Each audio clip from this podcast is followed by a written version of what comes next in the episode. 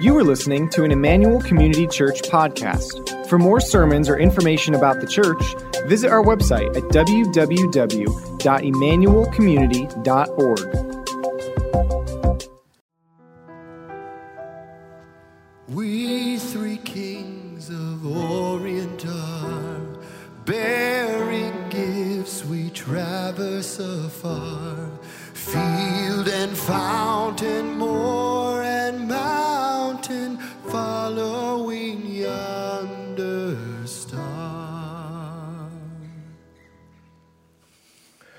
Christmas story in the Bible is all about giving.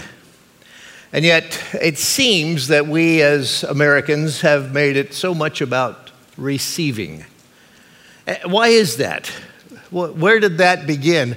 Well, in my opinion, it began when you were just very little, probably too small to even remember. And your parents said to you, What do you want for Christmas? And then your neighbors, the other kids, said to you, What do you want for Christmas? And then your extended family, you'd go and visit your aunts and uncles, and they'd say, What do you want for Christmas? And you'd sit on Santa's lap, and he had one question, didn't he? Well, little boy, what do you want for Christmas? And it all kind of, I think, focused on the what do I want?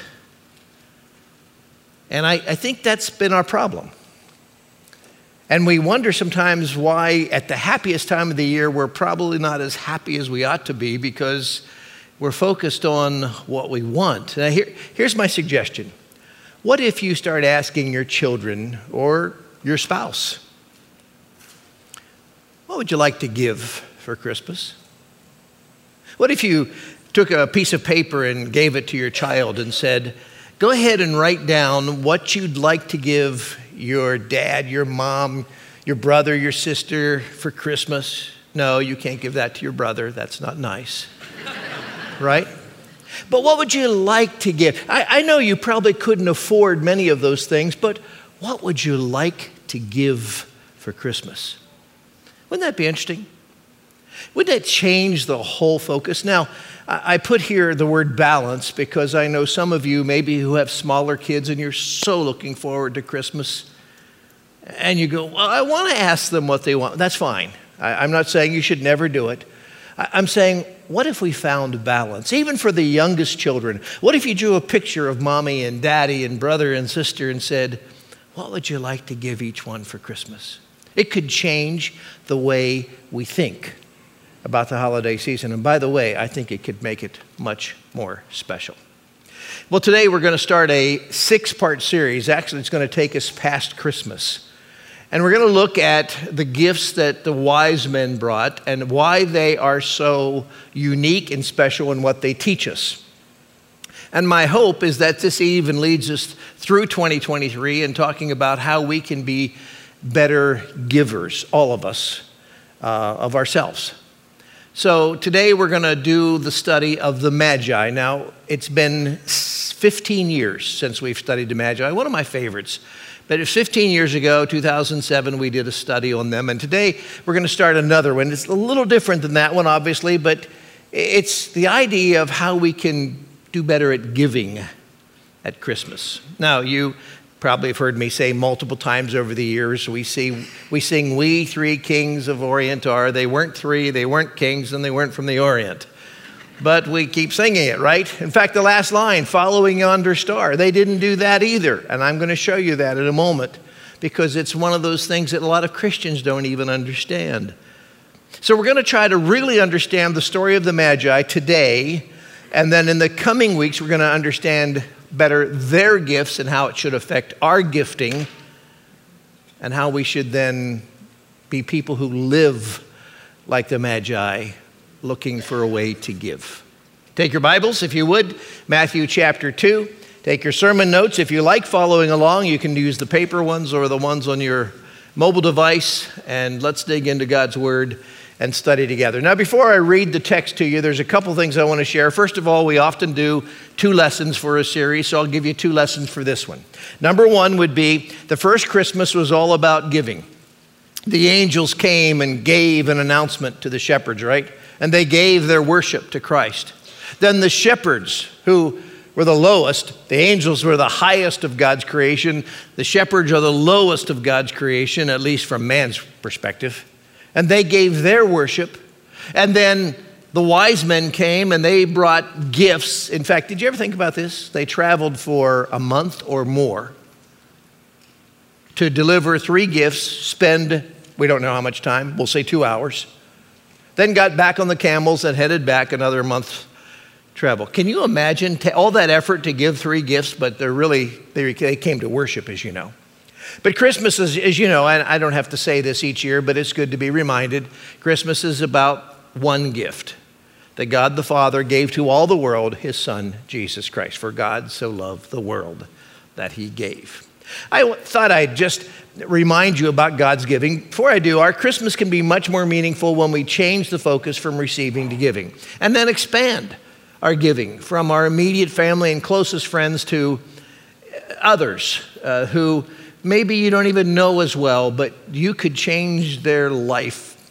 You could change their day just by kind gift. Now, God set the standard for giving.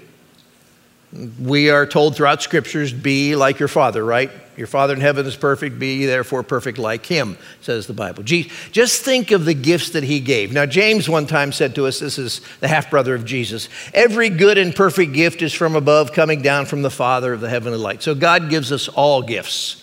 He is the giver of gifts. But then you take the Bible and you think, what gifts did he give? It started at creation and it continues through eternity. It started with the world. He gave us the world. The creation story, he gave Adam and Eve a garden, and he asked nothing in return except for their presence, just to walk with him in the cool of the evening, the Bible says. So, God is a giver who is not expecting much in return. But the, the Bible begins with giving.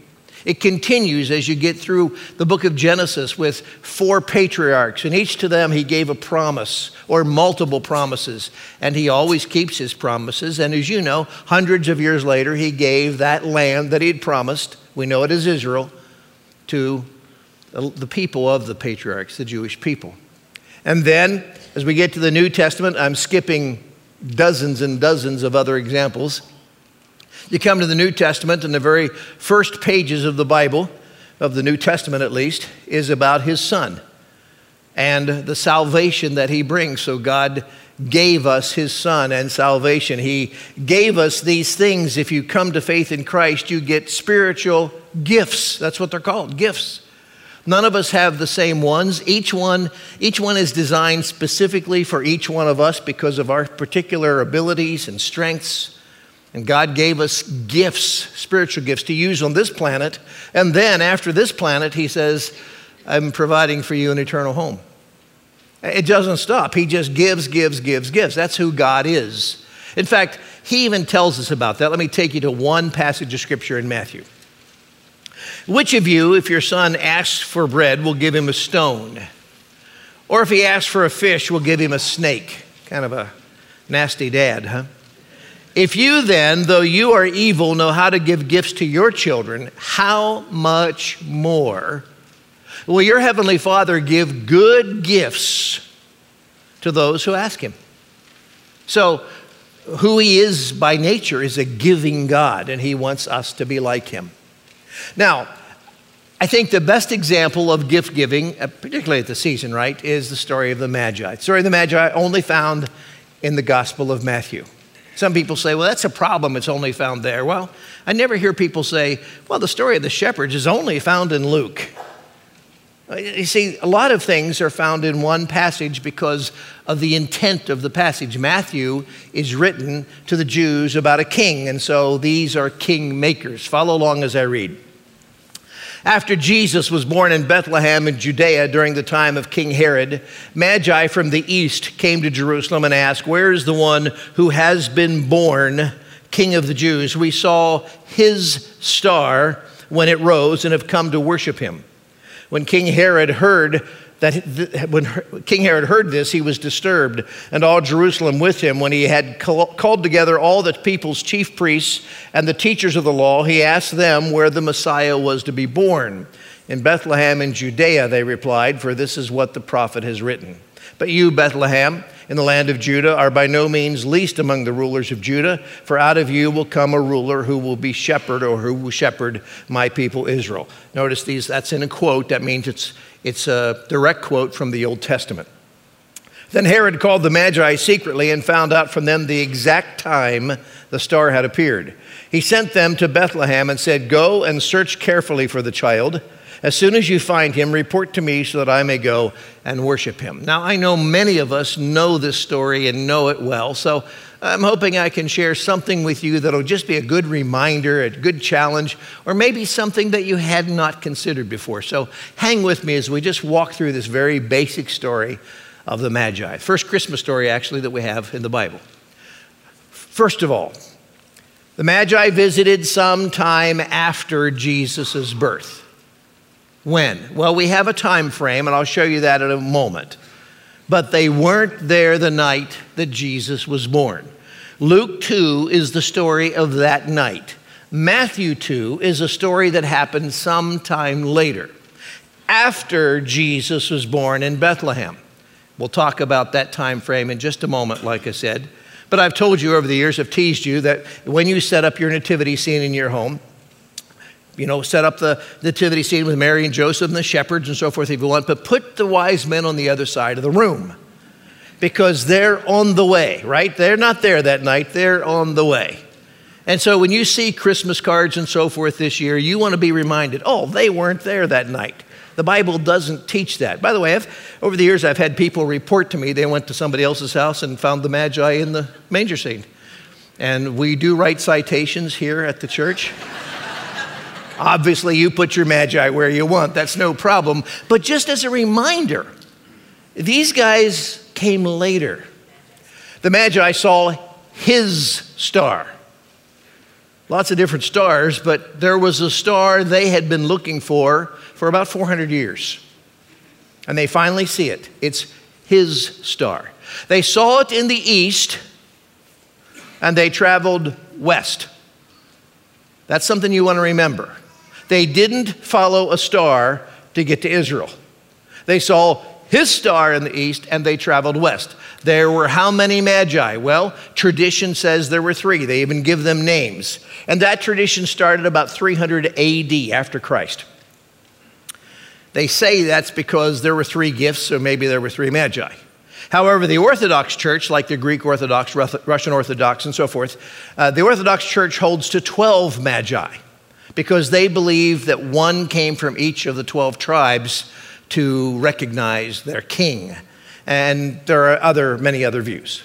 So we don't know how many. They were from an area, we believe, around Babylon, and that's because of the story of Daniel that we find in the Old Testament. That area, when Jesus was born, was called Parthia. I'll show you that in a moment. And I believe their ancestors, the Magi, had been taught by Daniel. Then they taught their children, they taught their children, they taught their children, and those were the ones who actually arrived to visit Jesus. This is on the it's on the back of your notes. You don't need to turn there now, but uh, over here on the far left is Jerusalem just to give you context. And this whole area in the time of Christ was called Parthia. So when they say they're from Parthia, there's not much other choice. This whole area was called Parthia. Many people believe they were from the area of Babylon there. And I'll show you why. Now, before I do that, let me show you one passage of scripture that a lot of people aren't aware of. But Daniel would have known it well. From the book of Numbers, I see him, but not now. Now, this is all talking about the Messiah. I behold him, but not near. A star will come out of Jacob, a star, and a scepter will rise out of Israel. So you see, there was always this plan that the Messiah would come and he would come through the line of Judah and he would be a star. He would be hold the scepter of the king. And apparently Daniel taught the Magi of Babylon that. Now, when Daniel lived in Babylon, they changed his name to Belteshazzar.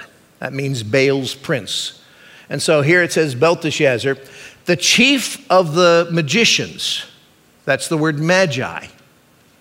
Now, multiple times in the book of Daniel, in fact, if you want to read it for yourself, Daniel chapter 7 to 12 tells you that Daniel had visions and he kept seeing the Messiah.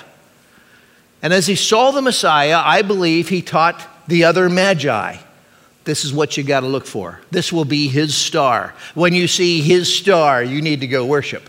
By the way, Daniel 5, your father, King Nebuchadnezzar, appointed him, that's Daniel, chief of the Magi. So this is the guy who had the right, the opportunity to teach the Magi what was going to happen someday.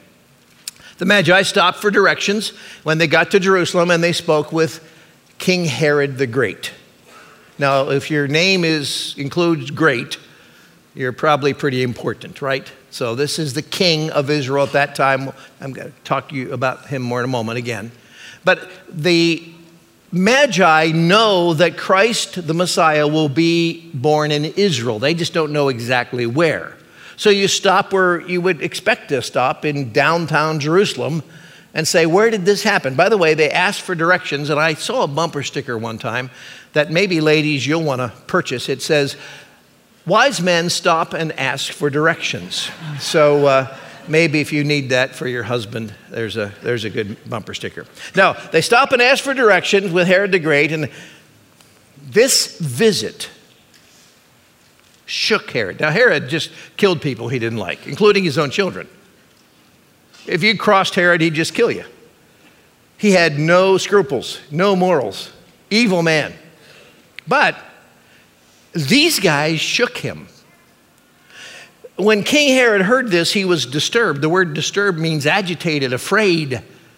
In fact, not just him, but all Jerusalem. Why would these three or 12 or however number of magi, how would this group of guys shake up Jerusalem and the king? Let me give you a couple thoughts. Number one, Magi were perceived in Christ's time as being very powerful spiritual leaders. They were called kingmakers because when a king would die and his son would take his place on the throne, the Magi would come and they would anoint the new king. And once the Magi did that, king was king. They were the kingmakers. Now, here's the problem King Herod the Great is already king. So, what are the Magi doing in town? Right? We already have a king. Secondly, they use the term born king of the Jews. We're looking for the one who was born king of the Jews, which tells you that Herod was not that guy. Herod was not born king of the Jews. He was born an Edomite. He wasn't even Jewish.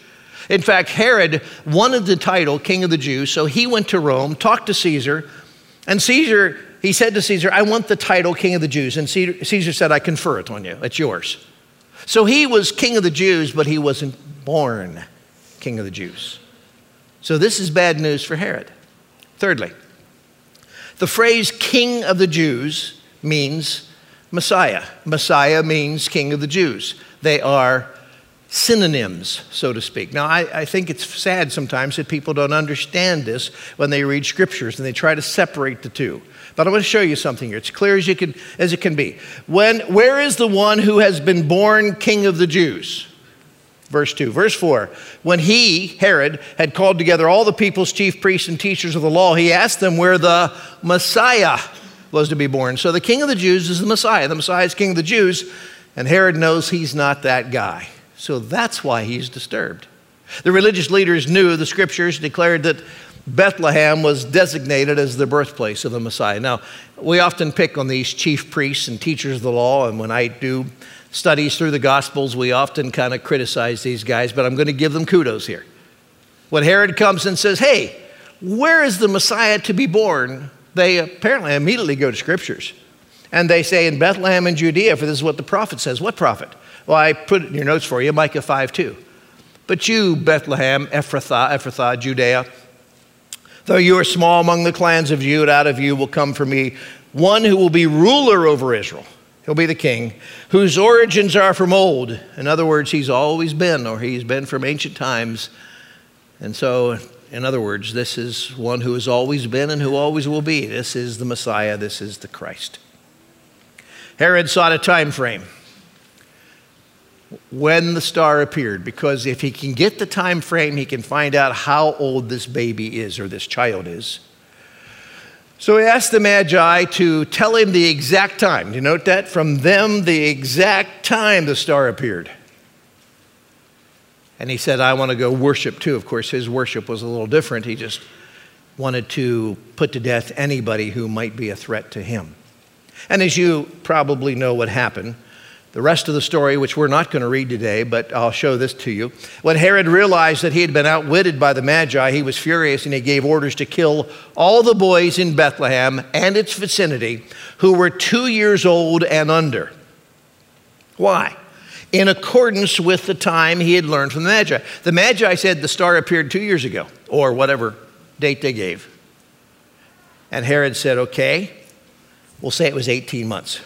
Herod said, Well, then to make sure I get him, I'm going to have to kill all the children under the age of two. So we don't know when the Magi arrived, but we believe it was easily within those first two years, and Herod tried to kill him. Of course, as you know, Jesus was taken by his parents down into Egypt, and we'll talk a little bit about that next week. Okay, the second part of the story is this. After they had heard the king, they went on their way, and the star they had seen when it rose went ahead of them until it stopped over the place where the child was. When they saw the star, they were overjoyed. On coming to the house, they saw the child with his mother, Mary, and they bowed down and worshiped him. Then they opened their treasures and presented him with gifts of gold, frankincense, and myrrh. And having been warned in a dream not to go back to Herod, they returned to their country by another route. Now, just a few thoughts here about this story that's pretty much self explanatory.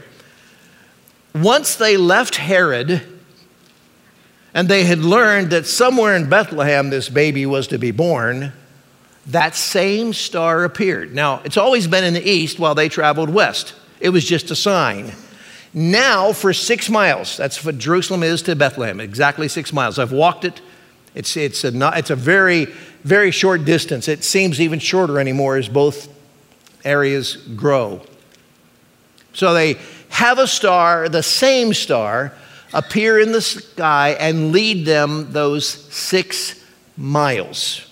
Now, this was the first GPS, not a global positioning system. This is God's positioning system, right? And so this star goes and stops over the house.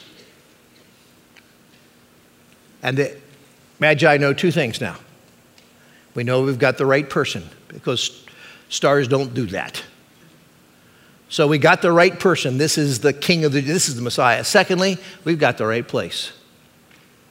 And of course, that's the next part.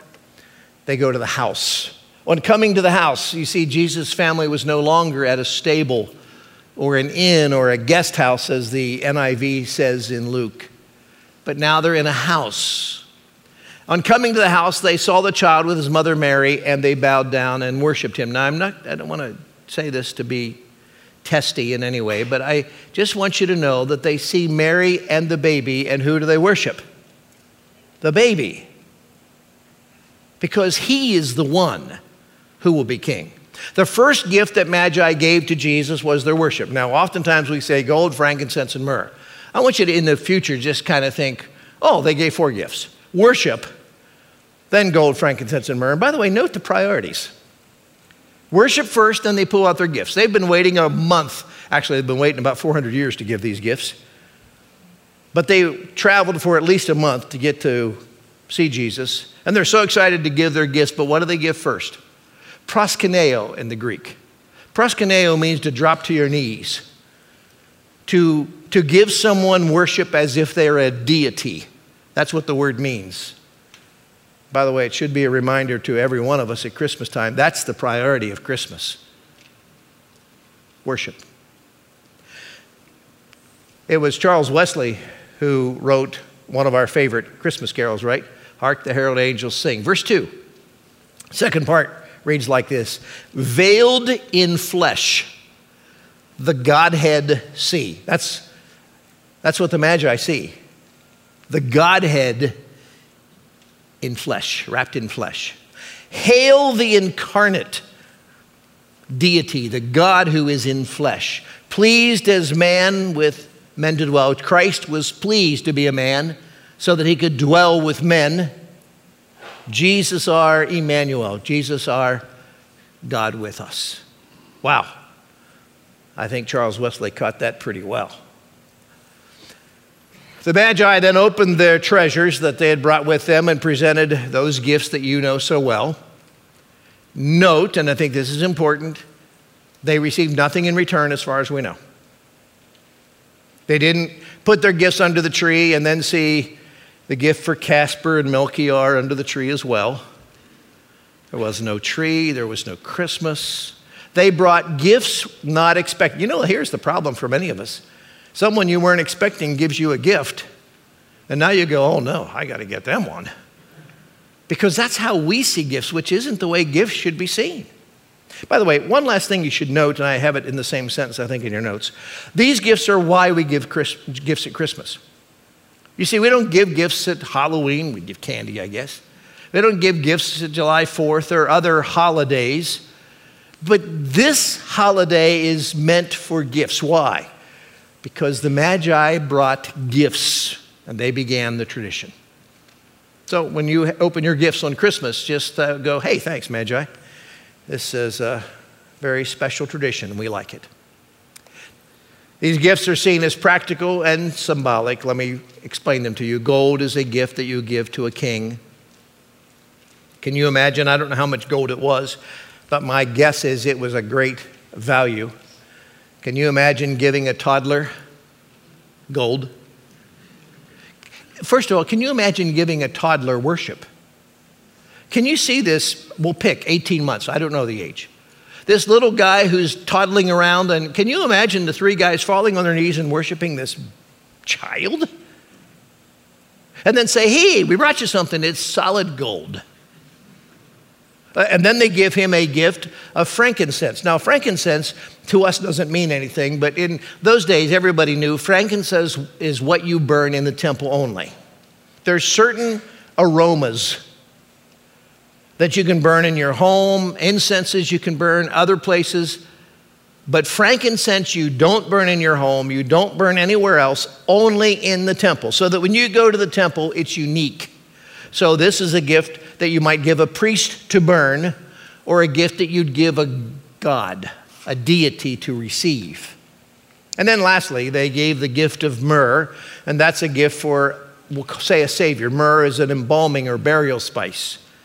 And when you smell it, you know that you're at a funeral because that's when it's used it's someone who is born to die. And all, we're all born to die in a sense, but Jesus was born for the specific pers- purpose of dying.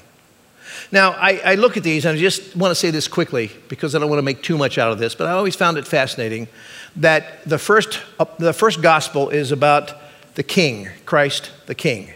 The second gospel is about Christ, Christ our servant or the priest, the one who stands in our place. The third gospel is about Christ, who is the God man. That's Luke, the deity. And the fourth gospel, as you know, is about a Savior. And so these gifts, I think, also reflect the offices of Christ that the Gospels reflect. But I'll show you one more thing. Next week, we're going to talk about a financial gift, how you give financial gifts. By the way, for those of you already panicking, I'm not talking about tithing. That's not the issue here. The issue is how do we properly give financial gifts? And how can we make a habit of it? Then, frankincense, in a couple weeks, we're going to talk about gifts of faith and why this gift of faith from them should encourage us to give gifts of faith. And then, lastly, we're going to talk about gifts for the future or gifts that are specifically fitting to one person. In fact, this gift of myrrh you wouldn't have given to any other baby, only to this one. And we'll understand that in a few weeks. So that's where we're headed. Two more things. After their visit, the Lord directed the Magi in a dream to return by a different route and not visit Herod again. And they were obedient. Who are you going to listen to? A guy whose last name is Great or God?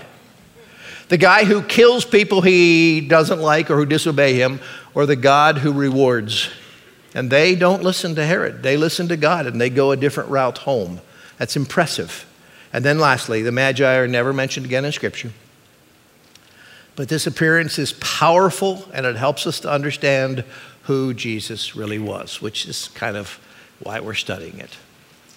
I'm going to invite our worship team out to uh, lead us or to sing, in a sense, for us that very song that we've just been talking about.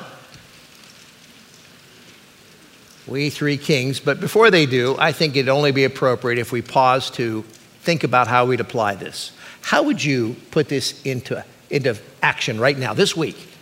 Here's my suggestion. Many of you are already great, you're wonderful givers, and this is your lifestyle, so you don't have to change a thing. Just keep doing it. But for some of us, we're not looking every day for a chance to give a gift. And I just, we've got 30 days counting today and Christmas Day. That's 30 gifts you could give to somebody between now and Christmas.